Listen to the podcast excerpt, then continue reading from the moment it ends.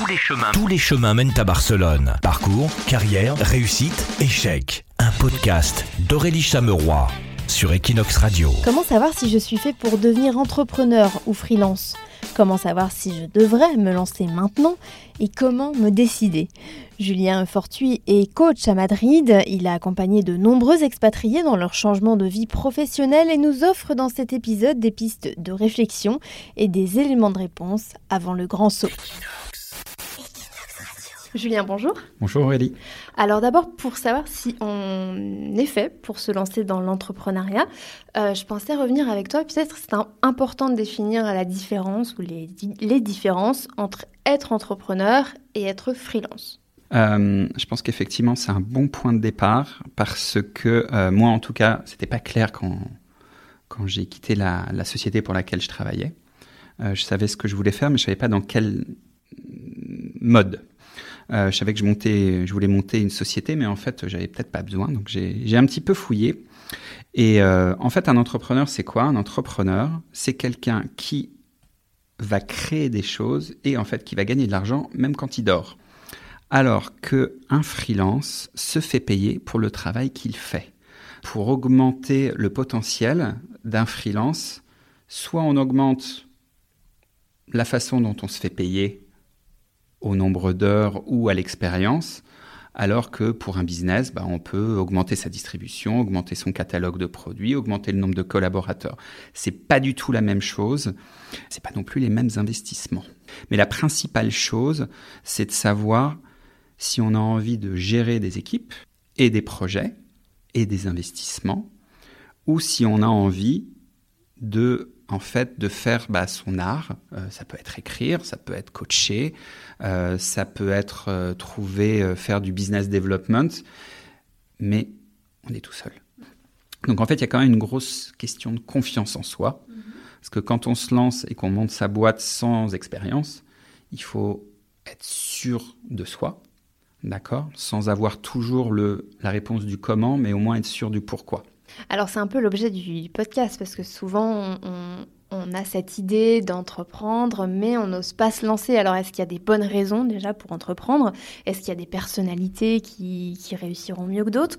Comment on, peut, euh, on peut démarrer cette réflexion? Moi ce que je vois en fait c'est qu'il y a souvent deux angles. Il y a les gens qui veulent s'échapper de quelque chose, d'accord, qu'en peuvent plus d'être dans une société, euh, et, et c'est amusant parce que j'ai eu pas mal d'auditeurs qui sont exactement dans cette, euh, dans cette perspective. Je me suis planté. J'ai 27 ans, j'ai la trentaine, mais euh, là, ce que je fais, c'est plus possible. Ça fait quelques années que j'ai cette idée avec des amis. J'en ai parlé à plusieurs personnes. J'aimerais bien me lancer, mais, mais je ne sais pas comment faire.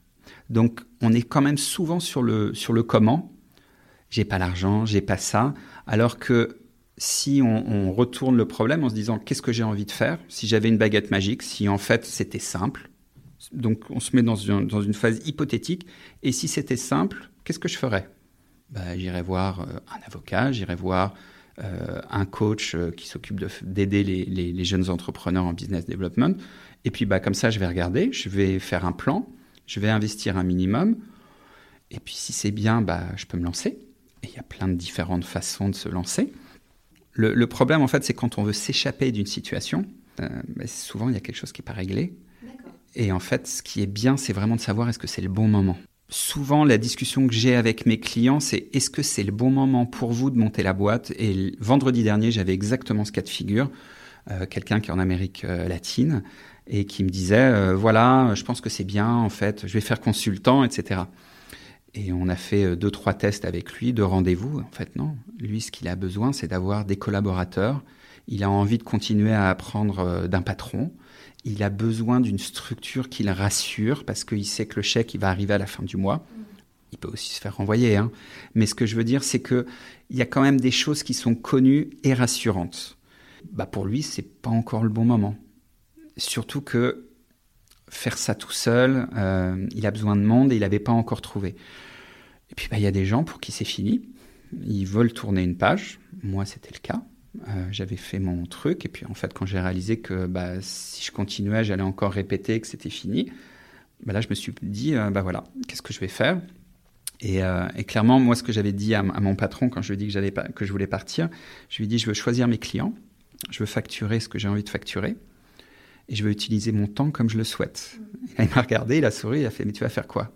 Je fais, je sais pas, mais j'ai une formation qui m'attend dans trois semaines, euh, et déjà, ce sera un bon point de départ.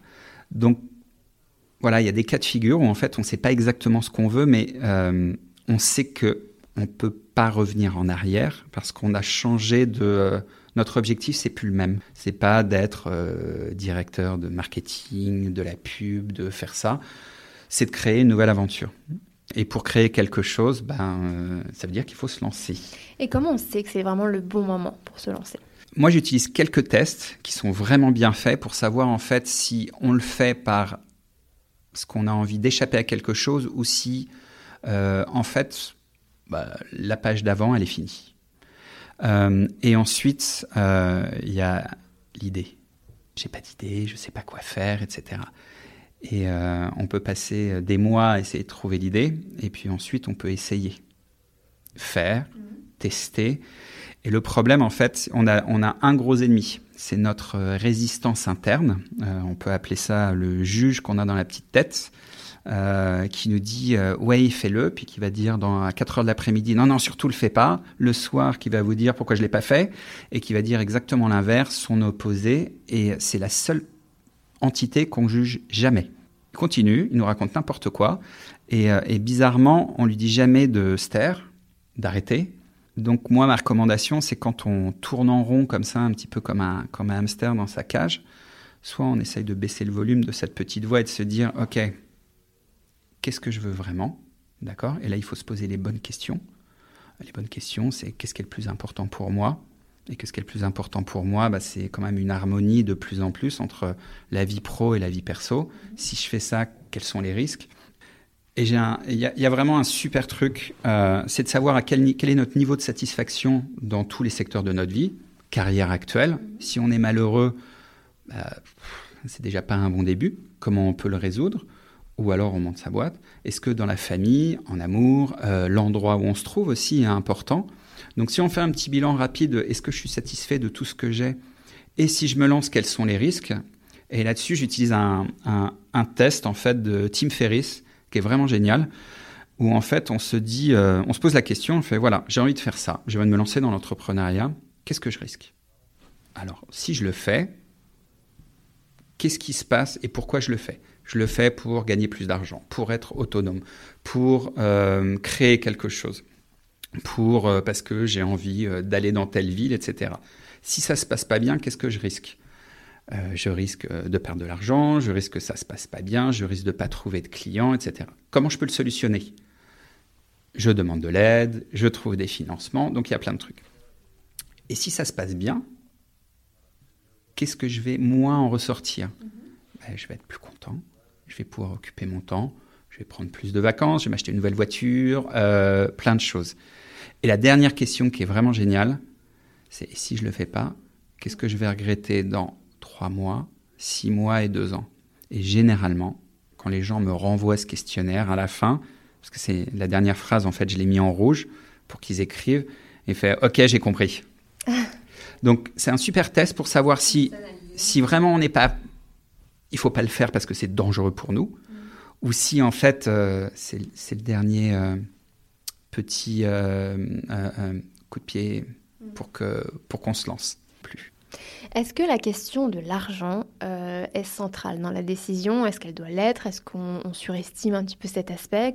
Qu'est-ce que tu en penses? Alors, est-ce qu'elle est centrale? Oui, elle est surtout bloquante pour plusieurs raisons. On sait ce que ça fait d'en perdre, on imagine tout à fait ce que c'est d'en perdre, et on réalise pas trop en fait ce que c'est de bah, d'en gagner beaucoup plus que si on était salarié.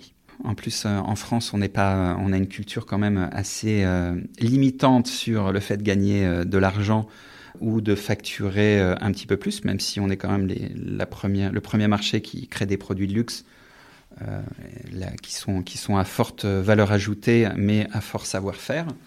Et, et, en fait, je prends deux exemples généralement. Quand les gens me disent, oui, mais alors, comment tu justifies ton prix? Je fais, bah, comme Starbucks. Le cappuccino chez Starbucks à 6,50 euros, c'est de l'eau, du café avec du lait. C'est 6,50 euros. Il y a un gobelet. Donc, qu'est-ce qui est le plus important? Et en fait, le plus important dans le prix, c'est de savoir qu'est-ce qu'il représente. le désavantage de l'argent, c'est que c'est aussi une valeur, une vraie valeur. Et donc, euh, bah, c'est quoi la valeur? Bah, La valeur, en fait, c'est un petit peu qu'est-ce qu'on va apporter pour cet argent-là. Si on dit je facture euh, comme un avocat 200 euros, 300, 1000 dollars, il y a une échelle de valeur. Or, si on a un entrepreneur, ou donc on doit faire un, on doit faire des calculs de marge, ben voilà, ça me coûte tant, je vais le facturer tant, etc. Mais un freelance, ben, c'est quoi qui fait le prix? Est-ce que c'est son expérience? Mais laquelle? Est-ce que c'est le résultat? La façon dont il fait? La façon. Euh, donc, il y a énormément de questions centrales sur l'argent. Et c'est presque là-dessus qu'on passe le plus de temps. Pas sur le produit, mais combien ça coûte. Non, non, mais je peux pas faire ça. Et il y a beaucoup de je peux pas. Alors que bizarrement, on peut. Et, euh, et, quand on le fait, ce qui est assez drôle, c'est que euh, bah, parfois, il n'y a pas de question. Je fais, voilà, je peux faire ça, ça va s'organiser comment, voilà le prix. Et si euh, on a des problèmes de l'argent, c'est aussi un financement. C'est pas forcément ce qu'on va facturer, mais c'est, on l'a vu l'an dernier, hein, les sociétés qui ont disparu, les cafés qui ont disparu, les hôtels qui ont disparu ils n'avaient pas de cash flow. Donc pour avoir du cash flow, même si on n'a pas beaucoup d'argent, bah, il y a une solution qui est assez facile, c'est on se fait payer en avance. Mais pour se faire payer en avance, il faut gagner la confiance de la personne avec qui on va travailler. Et pour ça, non seulement il faut être sûr du produit qu'on vend, mais il faut aussi comprendre, et pardon, il faut aussi comprendre la personne bah, avec qui on va travailler. Et ça, pour moi, c'est essentiel. Est-ce que tu as d'autres conseils, donc une fois qu'on a pris cette décision, euh, pour, euh, pour se lancer correctement? Oui, pour moi, il y a deux choses qui sont obligatoires. Et je le dis pas souvent, mais vraiment, c'est essentiel. Il faut un bon avocat pour euh, les statuts, pas le notaire, hein, selon l'organisation. Euh, quand on monte une société, quand on est autonomo ici, c'est un petit peu différent et le statut il est en train d'être revu à la baisse et, et, vraiment il faut bien se renseigner en Espagne en ce moment parce que euh, c'est de moins en moins bien euh, le statut d'autonomo. Donc euh, il y a plein d'avantages qu'il faut prendre dès les trois premiers mois quand on, quand on s'inscrit, sinon après on n'en a plus droit. Et normalement ça marche encore pendant deux ans après, pour les coûts, pour les impôts, etc. Un bon avocat, et moi je recommande un comptable fiscaliste, parce que en France c'est déjà costaud, mais en Espagne, la fiscalité selon la région et selon, euh, enfin, il y a la fiscalité du pays plus de la région avec toutes les spécificités. Euh, et en fait, il y a plein d'aides qui existent et dont on n'a pas la moindre idée. Et quelqu'un avec qui on s'entend bien peut nous faire économiser, économiser beaucoup d'argent. Est-ce que ça coûte cher par rapport à ce que ça fait économiser? Non. Donc, euh, les notes de frais, oui, ça prend tout un dimanche. Euh, au moins une fois par mois. Et ensuite, il faut faire la déclaration. Et voilà. Donc, en fait, moi, j'ai tendance à faire un ratio. Qu'est-ce que j'aime pas faire? Combien ça me coûte de le donner à quelqu'un d'autre? D'accord? Qu'est-ce que j'ai pas envie de faire? Et que je peux donner à quelqu'un d'autre Donc là, à la limite, si c'est trop cher, bah, je le fais moi-même. Et qu'est-ce que j'aime bien faire et qu'il n'y a que moi qui peux faire Et c'est ça ma valeur ajoutée. C'est bien de prendre un risque c'est toujours mieux de se renseigner avant. Donc, euh, en fait, je répéterai euh, trois fois le même mot préparation, préparation et préparation. Et est-ce que c'est le bon moment? C'est toujours le bon moment et c'est jamais le bon moment. Merci beaucoup, Julien, pour Merci, ces conseils. Merci. Tous les chemins, mènent à Barcelone. Parcours, carrière, réussite, échec. Un podcast d'Aurélie Chameroy sur Equinox Radio. Si cet épisode vous a plu, n'hésitez pas à le partager, mettez-nous en favori dans votre appli de podcast, Spotify, Deezer, et laissez-nous un avis et un commentaire si vous nous écoutez depuis euh, Apple Podcast. Et puis si vous hésitez encore à vous lancer, je vous recommande un autre podcast d'Equinox, Tout plaqué pour voyager, qui suit les aventures professionnelles d'Estelle. Cette jeune Française de Barcelone a plaqué son CDI pour devenir freelance et digital nomade. Bonne écoute et à bientôt pour un nouvel épisode.